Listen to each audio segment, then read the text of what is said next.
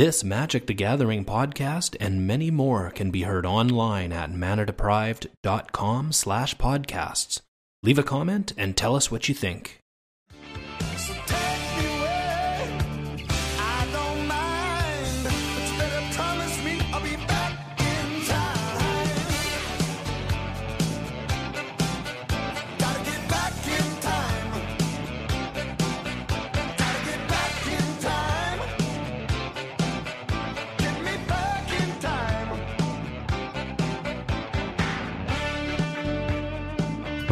Roman Fusco. Michael J. So there are, if any, criticisms of the Ancestral Recall podcast.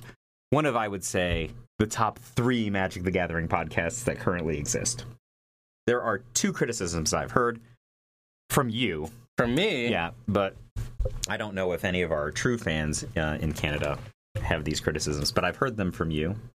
Mayhap from mm, Star City Games Open or uh, invitational competitors that you may be battling against. You know, so two criticisms I heard. Number one, too much Michael J talking, not enough Roman Fusco talking. This is true. Too many Michael J articles, not enough other people articles. So our problem is too much Michael J. too much Michael J squared.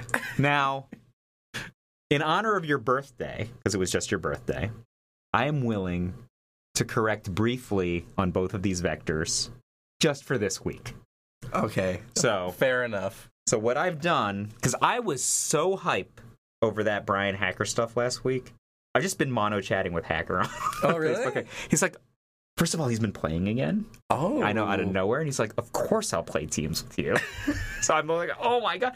This entail like so I'm recruiting different like Grand Prix champions. I'm like, Uh huh. oh, you know, have to win the PPTQ first. You that's what I said. You know, he's like, "I'll play with you." I'm like, "I haven't won yet." Um, and then I'm like, "They're like, are you gonna fly me to San Diego?" And I'm like, "No."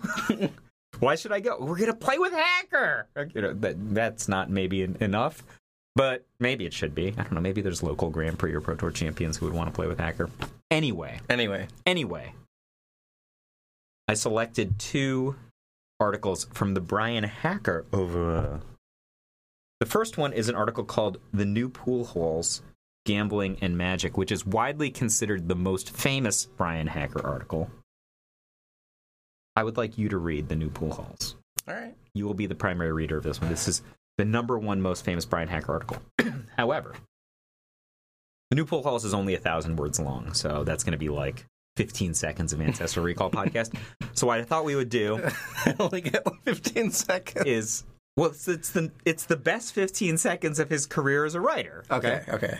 Secondly, though, I just pulled I just went to old Usenet and pulled a Brian Hacker tournament report uh, from Pro Tour Paris. And how about I read that one? Sure. Cool.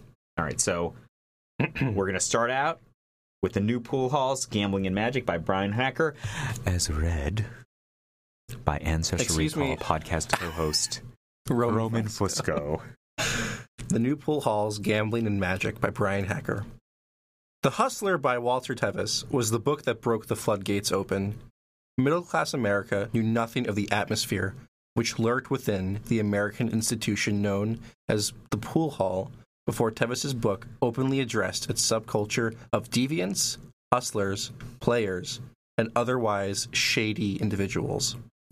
It mythologized the smoky rooms filled with miscreants, men some described as losers, dreamers, men whose lives others from the outside accused of being wasted largely due to the incredible number of hours spent playing on green velvet. These men viewed their lives differently, but to the outside world, the pool hall was a den of evil. Pool halls were also notorious for a reason that doesn't hold true today. They were nearly completely absent women. Time at the pool hall was time away from the house, away from the wife, away from a thousand responsibilities. This was part of its lore. The pool hall was a self contained universe, operating on its own laws, where the value system of the white middle class was ignored. By the time the 70s and 80s rolled around, the situation had drastically changed. Pool halls were devoid of their seedy reputation. pool halls appeal to all ages and all incomes. Posh billiard rooms open in the nicest parts of towns, and the mythological status of the pool room had all but vanished. Until recently, there was no comparable place in American life. I love that paragraph. It's a really well written paragraph introducing something It's- that has nothing. Am to I do with reading pool. magic article? This is one of the greatest magic articles. I like it. I sent you these ahead of time so you'd be. I know. I know. I read it ahead of time. Okay. I'm just highlighting the. Canada, I'm not sure if he actually read it at the time. Might be lying. Anyway, Canada. Magic the Gathering is played by people all over the world who only dimly know that there is such a thing as the Pro Tour. Even people who qualify regularly for events may not know about what pro players do when the tournament has long been over or when the field is reduced to eight. The casual observer may never notice where most of the Pro Tour players are come sundown. You may need to look in cafeterias and bars and hotel lobbies. You may need to stay awake well into the midnight hours. You may have to search high and low to find the mecca of modern magic, the modern pool hall that is the Pro Tour money game circuit. The main players are people who have reputations on the Pro Tour. No one is surprised to see the names Nate Clark, David Bachmann, Gabe Tsang, John Yu, Hammer Rainier, Jon Finkel, Pete Lear, Jason Opalka, and Worth Wollpert. These are regular Pro Tour people who command respect between the ropes. There are also a sampling of those who regularly turn up to shell out their 50 to play in one of the most enjoyable formats ever created in Magic Team Money Draft. The preferred, for- the preferred format is 3 on 3, but 4 on 4 and 2 on 2 are almost as common. The stakes are usually $50 a head, but an occasional $40 money game isn't unheard of. Even $100 money games turn up on occasion when the competitors are well known and confident in themselves and their team. What do you guys play for And what? in money draft? I don't usually money draft. I've like been in team draft league where we've like paid fifty dollars for or twenty five for like entry, and it pays to the top You just four play for finishers. packs. No, we pay for for cash. Top four get paid. Oh, so it's like a pool. Yeah, I see. well, I've never done like a singular money draft. So the worst is if you're like money drafting with like members of WotC staff because they're not allowed to gamble, so you have to stake them. So I'll be like, I, I spent a weekend once staking a member of WotC uh, WotC staff. He's like, I can't gamble. So like, it's my it's like my my forty against their twenty every time. You know, Yeah, hashtag WotC staff. can't gamble. I can play, can't gamble. All right, all right. So I, I'm gambling for both of us, I guess. people play team money draft for as many different reasons as there are people who play them. Some play for the money, looking to hustle scrubs, ducking famous pro tour players. Some play for prestige, showing off their skills to other Magic players in a closed forum. Others play for uh, com- uh, I can't say this word Camaraderie. camaraderie Camaraderie. camaraderie like Cheer- what we have. Camaraderie. camaraderie. Uh, cheering their teams on, rarely getting the opportunity to play in team games. Soon, even play for practice, knowing that opportunities like this don't come often. The atmosphere is intense, with dream feature matches the norm. David Bachmann versus Trukbui? Truc Bui. Truckbui? Gabe Tsang versus Tom Guevin? Gwevin. Guevin. Tight Tommy. Two-time Pro Tour finalist. Oh, okay. Fila Hare versus Jason Opalka. Igor Frayman versus Chris Pikula. I know that one. Don Gallitz versus Steve O'Mahony Schwartz. Matches like these probably count for the, pro- the popularity of the money game circuit. Decent sized crowds often turn up to watch these matches. Some bystanders itch to enter the, occasion, the action after seeing only but a few, getting their team ready as they watch some playoff between Worth Wollpert and Aziz Al Duri. Any history of the Pro Tour would be hollow without an account of some of the, mo- the more famous of these matches, and some like Chris Pikula versus Igor Frayman or Jersey versus Hitman have become regular parts of a Pro Tour, as much a part of the draw as the finals. So just so you know, Jersey is like Dave Bachmann, probably Jon Finkel in this era. Mm-hmm. Hitmen is the dickheads. So what happened was uh, Hacker was captain of Team Dickhead, Mm-hmm. but when they got like official uh, team sponsorship, they couldn't have a team called Dickhead, so they changed their name to the Hitmen. So these these these team money drafts? Are they are these just like side events that, that they're doing at Pro Tours? Like- Side ev- not so- side events, but you know what I mean. Like they're doing It's it. like three on three. Yeah. But you play for, I mean, I would play for 20s back then. Right. So, um, like a typical thing, like I'll tell you what happened at, um, I don't know, uh, Grand Prix Philadelphia one year. Right. So we're done with the event. And it's like me and uh, multiple time Pro Tour top eight competitor and a Hall of Famer, you know, and uh, we would just like battle whoever would battle us for 20s and then go get Pat's King of Stakes and then go battle whoever battle us for 20s again for like another three drafts and then be like, oh, it's like four in the morning. We need more cheesesteaks. And then go to Gino's, which is across the street from Pat's King of Steaks, mm-hmm. come back and then battle whoever battle us. And then at, at the, you know, the Grand Prix ended at like, you know, nine and then we played until, I don't know, wow. eight in the morning the next day, and then I, I was just like, I have to I made a mistake because I, I went to Penn, right, which is in Philadelphia. So I was meeting a girl the next day. so my strategy was to not get a hotel room, but stay up all night money drafting because I wanted to impress someone the next day. Yeah. Yeah, my uh, my magic strategy was even worse than this strategy. but yeah, no, that'd be a thing. Like, back in the day, we just, you know, this is uh, this article came out in excess of twenty years ago, I think. Wow. So, um, a lot of the old timers lament the decline of the money draft game at the Pro Tour because people they don't do it as much anymore. I would encourage any serious Magic player to extend their trip to the Pro Tour that extra day. Stay till Monday. Play through the night on Sunday. Follow the caravan down to the empty rooms at 4 in the morning. Uh, follow everyone to the cafeteria where another 4 on 4 is just starting. Follow the crowd down to where all that's needed is some empty tables, a few fat wallets, land, and some product. For me, that's where you'll find the purest magic is being played draft for its own sake. The incentive, perhaps, the $50, but just as much the glory and fame in winning it. Cheating rare because this is magic for us. Highly competitive magic where, where players still play for fun. Any sampling of the trash talking, permanent slamming, boasting, and the overall bravado would lead one to think that this is wrestling or basketball, where showmanship is as much a part of the game as mastery. When people write about the search for fun, magic, and that search turns up empty at their local store, I would only suggest that they head down to the new pool hall, the corner of the room where the money plays are made, where Gary Wise and Gabe Tsang are settling for another $50 two on two, where Team Jersey attempts to beat us one more time, where our dead guys Tongo and David Bachmann coexist in peace. Yes, brother, come on down to the greatest show on Magic Earth, the Pro Tour money game. So the reason the stakes were a bit higher is like if you just play for twenties, it's just paying for the packs basically. That's the that's the thing. It's just like a small return on your time.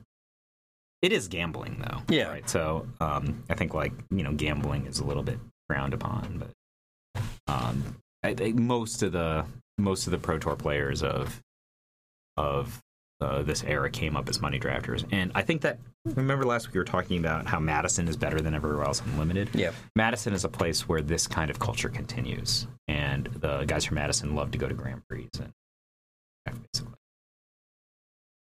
Um, I don't know. Maybe it's something that uh, a lot of them say that that's where their skill comes from. That they they actually play for something, right? So Yeah. if you just play, it's different from playing for something, which incentivizes you to win more.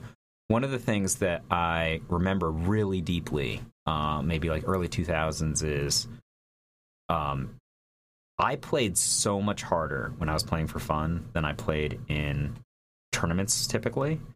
And one of the reasons for that was like I just remember it's like, oh, whatever, I screwed up and like hand over my money. And a good friend of mine was just like, you understand when you screw up in this context and you hand over your money, I'm handing over my money now too. Right? Like you didn't just lose a game of magic and like you have money in your pocket, right? So it does not really bother you. But you have to understand something, which is that you just cost your two friends, you know, 20 or 50 or whatever we were playing for each also. And I was like, oh shoot, I have to play double tight because I care about these guys who are my teammates, right? And, and it changed my perspective on how to play in team events versus other stuff.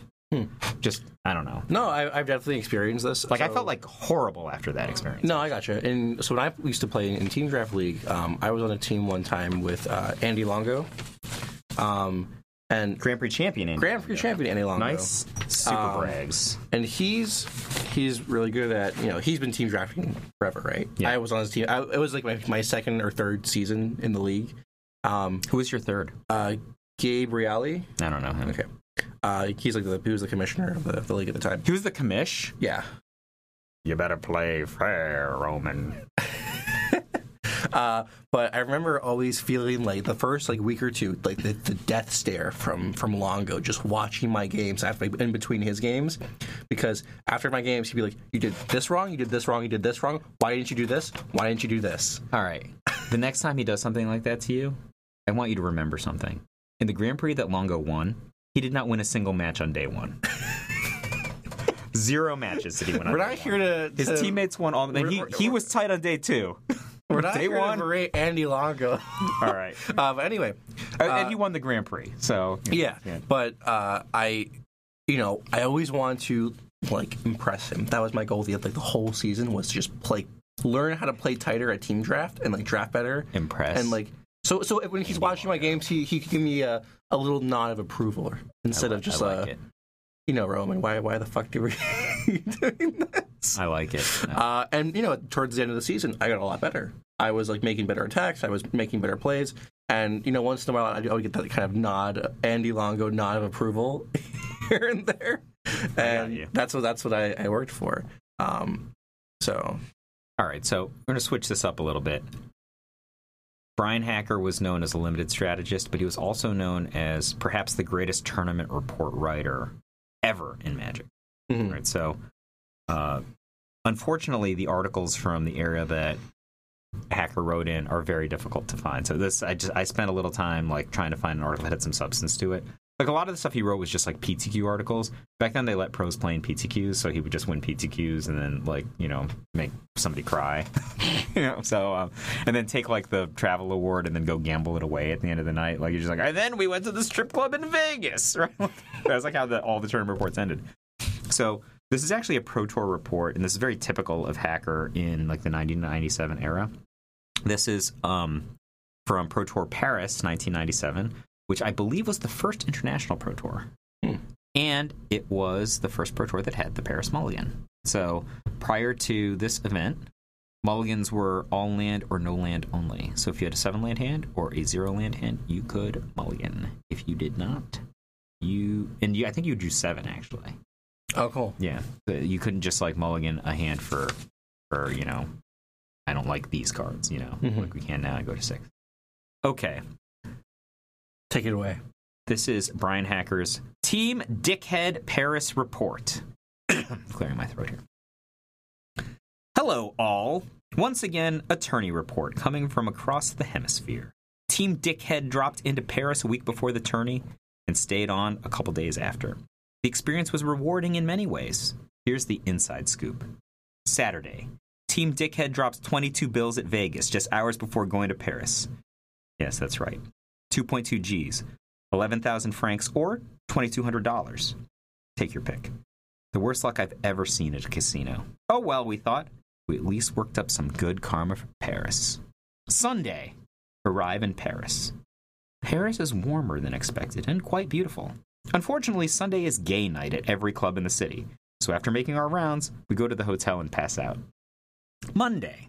Go to the Queen after a filthy session at a peep show that can't be printed on a PG news group. Queen is the premier Parisian gay men's club. For those of you still wondering, no, Team Dickhead is not gay. None of us are. Queen is a huge jumping discotheque, well worth it. By the end of the evening, we are all exhausted and eat our 6:30 breakfast at our hotel. That is after I hung out with Tetka, a French model I met there. Hi, Tetka. Tuesday, we decide to go to a casino in the north of Paris. We drop in and are told that the casino is everything we could want. We can't get in because of our attire. Guess orange hair isn't big in Paris. was brian the one with the orange hair He had orange and blue hair at this point. Yeah. We quickly establish a regiment for our trip. Sleep till the afternoon, eat, go to the discotheque.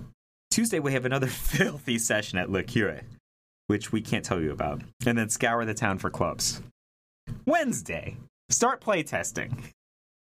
Get bored quickly and leave to continue the regiment. Go to La Scala, a club for toddlers and infants with horrible music. Thursday, meet up with all our cross country friends and begin to playtest. I meet up with Herr Long and playtest a bit with him before working with Baxter. He shows me a three color deck with a good mana curve. I show him preferred selection. All in all, a good trade. Go back to the hotel to show Truck Long Buoy, the white green red deck that Baxter and I worked on. He likes it, and we put it together for him and me. Daddy U, or the unknown magic player, puts together a red white blaster deck. Pretty decent, but doesn't have any advantage over a red black. Super Z puts together Mystery, a deck that seems to have everything in it, but what makes sense to be in it. We rag on Zila until we fall asleep at something like 3:30. Friday. This is like the night before the Pro Tour. Just- Yeah, I- I they understood that. So you get understand they get there a week early, start the play test, get bored, and then just go to gay clubs. that was that was the Team Dickhead regiment. But he picked up Tetka, the French model. Pretty good. Friday, the field looks just like we expected. Black red is in full force, bloom and straight red are also there. We learn that the foreigners have some of the jankiest ideas ever as we encounter the field. Truck and I fear running into the jank today as we figure it will get weeded out by Saturday. Our name tags have nothing under our name, so Truck writes LBC Cali, John writes Southside Cali, and I write CPT Cali. While I intend this to mean Compton, California, everyone calls me Captain Cali throughout the day. Oh well. So here goes my day. Round 1, play straight red, show him honorable passage. 2 1, CPT Cali. Round 2, play black red, show him Scalebane's Elite. 2 0, CPT Cali.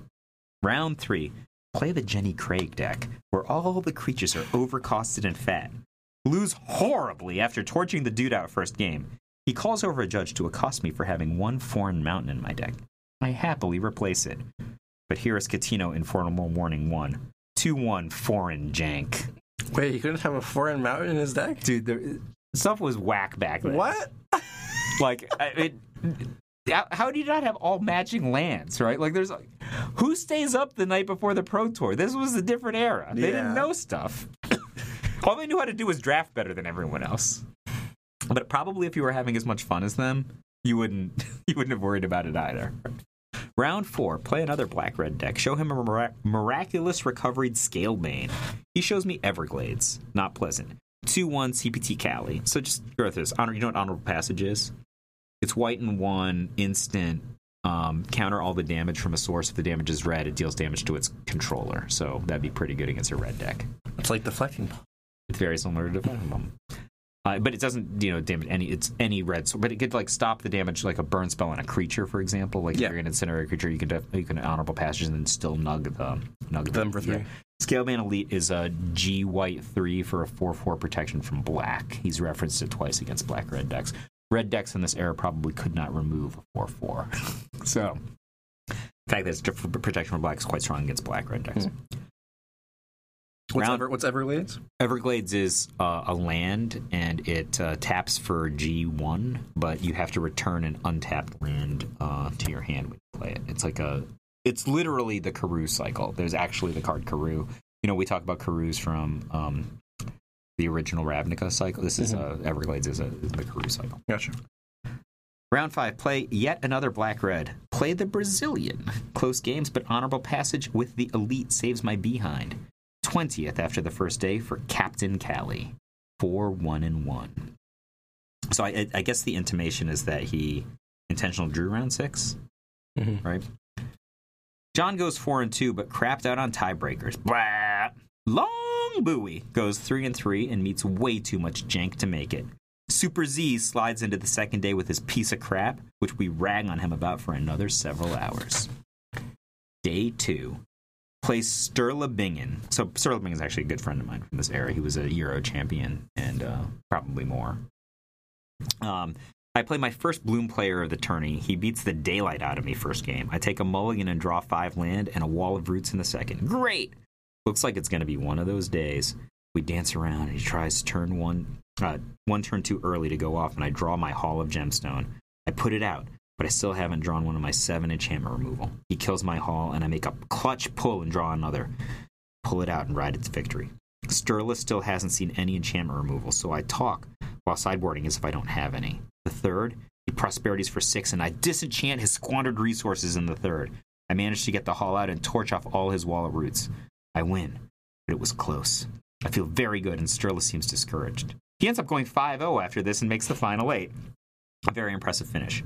P.S. Paul, an English judge, checks out my deck and proxies out the cards that are damaged, and I receive informal Katina warning number two. Because why would you play sleeves? They not exist at this point in time. I know I did. At this point, I had never played sleeves. Wow. Yeah, I didn't play start playing sleeves until after regionals of this year, the the year of this turn. Actually, no, no, it's after regionals of the year after this turn. Wow. That's when I started playing sleeves. Uh, and I don't think we had opaque sleeves yet, so there was like clear sleeves. So even if your your cards are damaged, you'd be able to see them or mark. Right. So I mean, this is the, the second year of the Pro Tour. A lot of that technology hadn't literally been developed Yeah. yet. Yeah, Stroh was a good man. He's from Norway. Round two, Captain Callie dies horribly to Yes, the Chronatog. Kurt Foget, my opponent, a very nice gentleman, took me down because of the silly thing. I feel okay after the loss, because I knew that my deck would lose to that sort of thing. Round three, beat up on straight black, win in less than 15 minutes due to scale Scalebane Elite. Round four, lose to John Chinook playing Bloom. My draws could not have been worse, and he crushes me 2 0.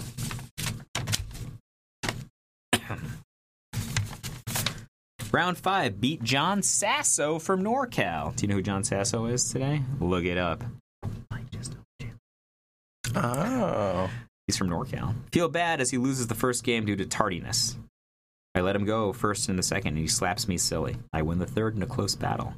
Go find out what all the hubbub is about in the Chalice Immordino match. Charlie sees me and says, Hacker! Pointing to the door. Oh, yes, scouting's illegal. Informal Catino warning number three. Round six beat Graham Thompson from Scotland, a very nice guy. He draws poorly both games, and I avenge his victory over Truck the first day. All in all, not bad. 4 and 2 for 13th place. I feel happy with the performance. Super Z shows up all of us with his stunning finish 402. We ride him more about his deck and then go out. Super Z goes home to sleep. Uh, I don't know if you understand the implication, but they've been making fun of Zu- Super Z the entire article. Yeah. He just made top eight of the Pro Tour in this. This his, yeah. Um, Is he the best finish day one? Or he he's he's slid into day two? he slid into day two, but they reset the records. Oh. back in the day they reset the record Okay. so his 402 was good enough um, but hackers see he's like like i told you back then like all of them would make top 16 and one of them would make top 8 of every pro tour So how many people were actually playing the Pro Tours at this point? oh this probably had 200 players Okay. yeah so but they were just really good relative to the other players frank gilson mark chalice truck john and i go out with brian wilson to the queen we all get in without a hassle while chalice gets told this is a gay club pretty funny we have a good time, and my orange slash blue hair with the PVC jacket gets me some attention, and I end up getting my lips sucked off. We leave at 3:30 due to overcrowdedness and head back to the hotel. Super Z gets up on time, but gets lost on the metro and loses the first game to Darwin Kastle due to forfeiture. We figure he dropped $23,000, as he would have beaten Long more than likely. His deck after sideboard is nothing but discard and efficient counters. And had 53 and had 53 pro player points if he lost to Justice. Oh well. Congrats to Mike and Mark and everyone else who did well. Team Dickhead continues its streak of four straight pros with a player in the top eight. Not bad for a four man unit. We look forward to the Hick Neck Challenge in New York and beating everyone down in qualifiers throughout the country. Good luck, Alien, on your bid to make it to the Big Apple. For the 7 Up report, check out Pikula's excellent report on Paris. Just don't ask about Worth's flight out. Hacker, Team Dickhead. Nobody writes nobody writes tournament reports like that, do they? No. No. All right. Well, Yeah. after You have to have an, you have to have some adventures. yeah, If yeah. you don't if you don't have any adventures, then what's the like point? you'd be like, yo, Roman Fusco Regionals 2018. We roll up to Kerwin's the, the morning of the the morning of the event. We got up early and I got a ride with Cowlin Tiger. then we get some breakfast. It's Mickey D's. Mickey D's cups of coffee. I battle. Boom, boom, boom. Roman Fusco playing for top eight. screw up on camera, win anyway. win it all. Once again, Roman Fusco, time for celebrations. Hey, Roman, let's go to the club and celebrate your victory. No, Michael J., I'm boring. time for Mickey D's round two. Yes, I would like fries with that. Like that's not that's not that exciting of a tournament report. Like you got to have adventures. Like you can't just be like, yeah, well, Mickey D's is a good thing to eat on the road. It's full of protein, carbohydrates, and fats. I gained Do you think this is how I write my tournament report? of nutrition from the Mickey D's. It keeps my blood sugar high enough that I don't pass out between rounds. Oh my god. I made some mistakes, but my opponents were even worse. Two time regional champion, Roman Fusco. But if you spice it up, you know, get your lips sucked off, go to repeated gay clubs, maybe find the love of your life. Tetka the, you know, the French model. French model. You could. Or you could just go to Mickey D's twice. So Let I me mean, ask you a question. The day you won regionals, where did you eat? where did I eat? Uh, On the way up, where did you eat? I think I had a bagel in the car from my friend's place. I was also extremely sick this day. Roman Fusco. This is a sad, sad story. I Um, thought I was gonna die taking the train back home at like 3 a.m. from New- Newark. you thought you were gonna die? My friend dropped me off at the Newark train station at like 3 a.m. All right. So I was like about to throw up. Um, I was just cradling the trophy in my bag. Like, no one not- better steal this from me. no one wants to hear this part of the podcast. This is just feeling sorry for yourself on the day of your greatest victory. That's true. All right. So let's talk about fun stuff instead. Okay. Uh, Pro Tour this weekend. Who are you cheering for? Who am I cheering for? Okay, I have two friends who are there. Uh, local Chow Chen from Queens, who won the P2Q at Grand Prix, New Jersey, uh, earlier this year. So rooting for him. And then Hunter Cochran, who I travel to a lot of big events with, who's uh, who top eighted um, the one in Nebraska recently with Marvel. Yeah. So those are two two local friends I'm rooting for, especially Chow because it's, a- is a it's his first pro tour. Um, you?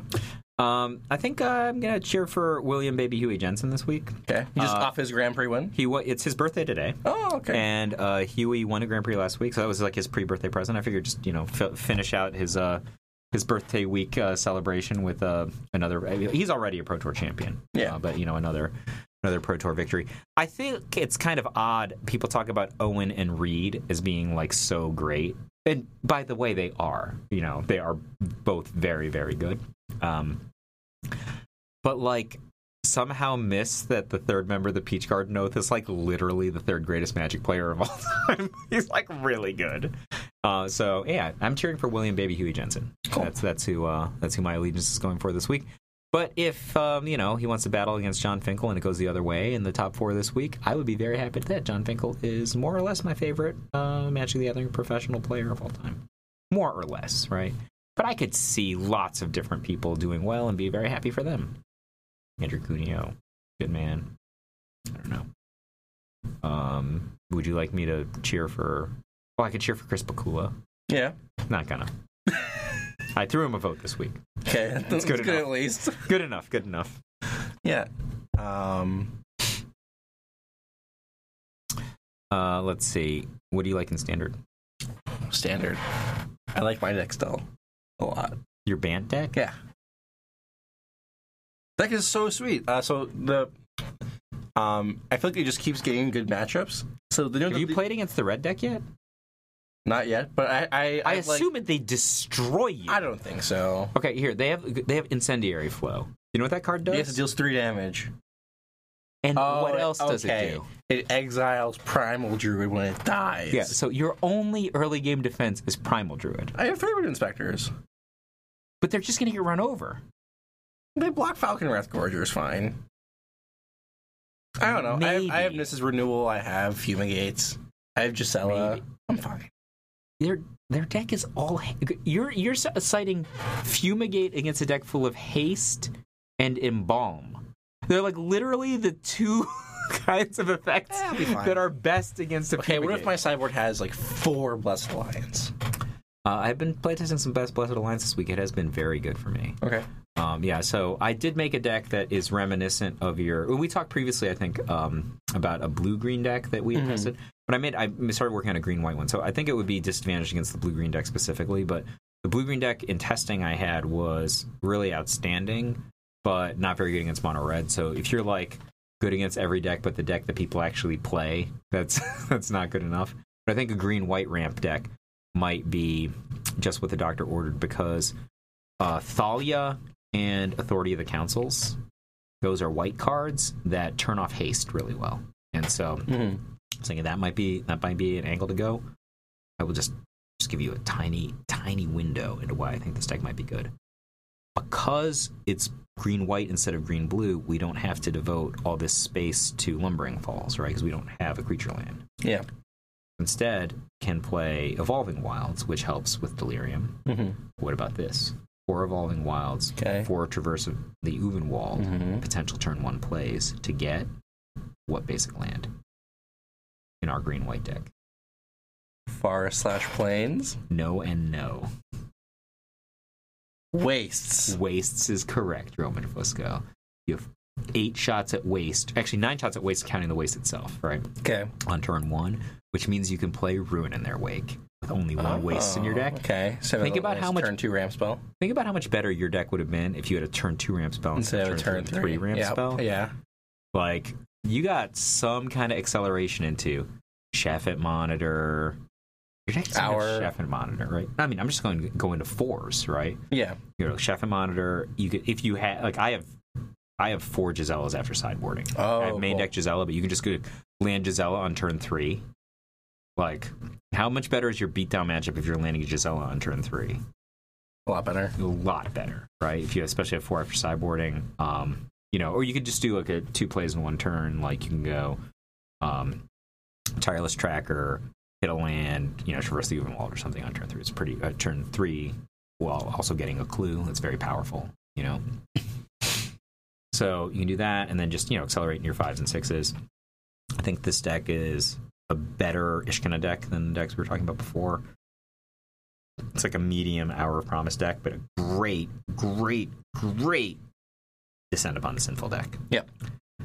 You got Cast Out, Traverse upon the, uh, Traverse the Ulvenwald, Evolving Wilds, um, Dissenter's Deliverance, Mhm. just Thraben Inspector, and you do as a speed bump, right? There's all manner of ways to get garbage into the graveyard of different types. So No, no primal druid in this deck. I have four primal. Druid, Okay. Yeah. How do you think I know how bad uh, incendiary flow is? I'm still running it, but it's it's the thing is primal druid's so bad against control, and it's only Yeah. it's only okay against beatdown because like if you're playing against zombies, it's good. But if but, But it's even not even against that zombies, good because they have yeah, two ones. they- They, they- don't even kill it. I mean, you're still blocking them, right? But it doesn't get around the menace guy. The Yeah, it's like it's only okay. Like I'm not Yeah. sure. Like I almost feel like no, I'd I, I can see we could, we could be we could be down on that card.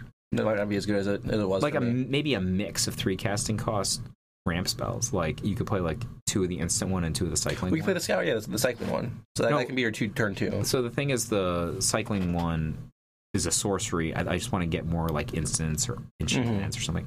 Just play more cyclers, right? More cyclers just keep your deck moving, even if you're not accelerating. I'm not sure. I, Primal Druid is in my deck right now. I'm not complaining about him, but he is not good in in uh in non beatdown matchups. You just don't want him. Like he's great. Like every single time, I'm just like Primal Druid, and they're like use a bunch of resources to get out, like get out like a. a what's the forecasting cost Hydra energy Hydra? Um, Not Ulvenwald Hydra. no, I know what you're talking about. Um, Blistering Hydra. bristling hydra. Brist- bristling Hydra, sorry. So, and I'm just like, oh, I always win this game. I'm just can't lose, right? Like, I'm just going to accelerate him, and then I'm just going to go into like hour slash um, descend upon the sinful, and then I'm just going to land Ulamogs. So here's the difference. I think this deck is way better against control than your Bant deck. Okay. I have four Shrine of the Forsaken Gods and four Ulamogs. You have no Shrine of the Forsaken Gods and one Ulamog. Yeah, I guess. So- but we, I guess the Bant deck had like the blue. You get access to like blue cards post sideboard, right? Like the Yeah, gates but- and Jace's defeat. But that's true. Jace's defeat is great. I mean, in the blue green deck is great, but the best card against control, Oblivion Sower. Like, cast it on six. First of all, it's super synergistic with Shrine of the Forsaken Gods. Cast it on six, you always get card advantage, even if they have counterspell. You're just like, you could do stuff like, you could just flip their Torrential Gearhulk. You might kill all their ways to win, like randomly with, uh, with, uh, It's hard to kill too. Like a five eight, it's not like the easiest thing to kill. Either, I, I think people are like, it's not consistent that you're going to millstone Oblivion Sowers, uh, taking out their all their kills, uh, kill conditions, yeah. but it happens. That's the thing. Like you're just like, so well, what's the Well, they only my- have like so many threats, right? You have yeah, so if you if you ever randomly just like Kill get one of them, like they just that's one fewer way they have to win. Also, the process of milling them for four, even if you don't get any card advantage, actually puts them in a position where they have to beat you by non-decking, right? Like, which people think, oh well, of course they're not even trying to deck you. But like, you're killing all their ways to win. They have a limited number of ways to beat you. You know, so I'm telling you, cannot say enough about Oblivion Sower as like a four of in these ramp sideboards. It is awesome. It is awesome against other ramp decks. It's aw- you have you played? You probably haven't played against people who are playing a lot of combustible gear hulks. Combustible gear hulk seems like a new thing people are playing. It's first of all, it's fantastic in these ma- matchups that are like all all ramp against ramp kind of stuff. Like flip over like two little flipping over Ulamog. I mean, serious. That's a thing. Like, it's terrifying. You have to let them draw, right? So, uh, yeah, I played against a lot of combustible gear hulks in the last week, and I mean, it's actually good. That's a thing. Well, I don't know. Could be good. I don't know. It's good against the decks I've been playing. I happen to be playing ramp decks, so Mhm. probably if I were playing like mono black zombies or like mono red, I'd be like, yeah, whatever, combustible gear hulk. I'll take my chances, you know, and just try to kill you. Abrade it. Yeah, you know. But I mean, these kind of decks, it seems to be very effective. All right. Um, but yeah, Blessed Alliance is a great sideboard card. Gaining life. It's also great against like if they have like one awesome attacker. You know, it's so good against one awesome attacker. You word it against blue, blue red control? No. Just- Why would I do that? I board in Oblivion Sower and or tireless trackers. Tireless Tracker. Okay. They're in main deck or they're in the sideboard. yeah, all the trackers are in the sideboard. That's so good. Yeah, and it's kind of weird that they're on the sideboard because um, the deck has like hours and stuff. So like Tireless Tracker hour is like such an insane combo. Main deck. Can you imagine going like Tireless Tracker hour for two, uh, for two uh, Evolving Wilds, untapped? That's something we could- Evolving Wilds. Oh, they come and play tapped. Yeah, but Well, you untap, yeah, untap, and then go off. literally draw eight cards. Right, so you Maybe, they- maybe it should be main deck. So you get two cards from the hour, two cards from the first. Uh, six cards. All right, five mana. You draw six cards. That's like it's like a blue spell. I don't know. It's uh, it's the deck seems pretty good. All I think, we can. We'll, we should work on this. yeah, I think like R- RPTQ is coming up for me. uh, I think this this might be our. Th- I, mean, I think if we just if we want to do, I'm confident. I'll play the green white side. I'm confident I can beat every deck in the format that people actually play. Um, All right. if we can get it to beat mon- monos mono red, if we can get it to beat mono red, then that's the deck. Do you see? Do you see my condition? Locked in. Yeah, like if people play my blue green deck, for example, they will annihilate the, the green white deck. Okay, like, but don't people don't really play that. It's like a new deck, and I don't, I don't think, think people are going to go into RPTQ saying, "Oh, I'm going to play Mike Flores' deck for this this event." I don't know. It's happened in the past, dude. Nah, that's true. Uh, but I think the green white deck's like I think it's super advantaged against A lot of yeah. a lot of the other decks people are playing. I mean, as long as I think we can beat the control and like the blue white God Pharaoh's gift deck that's now seen play. Oh, you know that's a good point. I haven't tested against God Pharaoh's gift. Okay. that, that deck might be That- awesome. I think. but we have main. Deck, I think we'll see that a lot at the Pro we have weekend. main deck Dissenter's Deliverance. So That's true. That's good. and cast out, which you know, Yeah. so maybe we are like favored against it. I, I don't know, but Well, I think we. I think it's fair to say we have action against it. Sure, we but have like just because you have a dis- disenchant in your deck doesn't mean you're actually advantaged. yeah, but guy. but most decks don't have disenchant in their deck. Um, but it's actually not that can- because we just land the we just land the Ulamog. But actually, um, if there's like some kind of uh, remove the graveyards kind of card, Uh, Crook of Condemn- Condemnation. that's really good against God, Yeah. gift, right? So That could be card we play too. yeah, so if we just go that direction, maybe God Pharaoh's gift isn't a problem because they can get all the God Pharaoh's gifts they want if they can't trigger it. It's no big deal. But God Pharaoh's gift is awesome. I would totally, I think I'd totally work on that thing too. But I mean, end of the day, if you can't beat them, it's it's really should just be Raging Khenras or whatever. It's just really like on crops, you know. I don't even know the names of these cards. They're just red. They've red got like little They have haste. little swirly fireballs in the top right corner, and they sit next to abrades and magma sprays and, and incendiary flows. And you just you're in, in for three, in for two, in for four. You're just in, in, in. That's what I got this week. All right. All right, this has been the Ancestral Recall podcast. A tiny tribute to the great Brian Hacker. Hope you enjoyed it. If you enjoyed it, please tell us so by going on to iTunes and saying, What a great episode! We loved it! Brian Hacker made out with Tetka, the French model.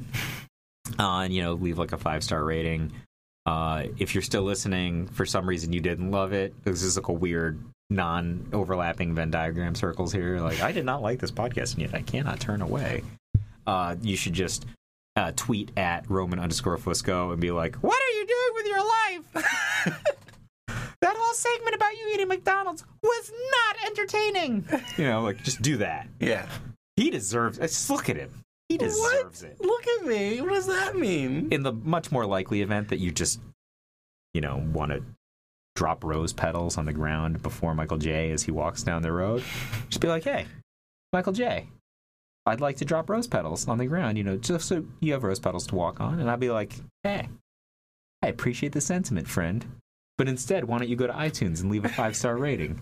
Why don't you subscribe to the Ancestral Recall podcast? Why don't you go out into your social media network, your Facebook, your Twitter, your what do people have? Bumble, Instagram. Tumblr, Tinder. I don't know.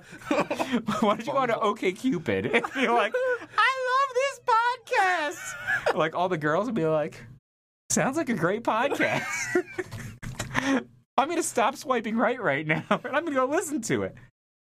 That will be like dropping roses in front of me as I walk down the street. Bring it all together. What do you think, Roman? I like it. All right. Thanks, All right. Canada. Thank you. Right.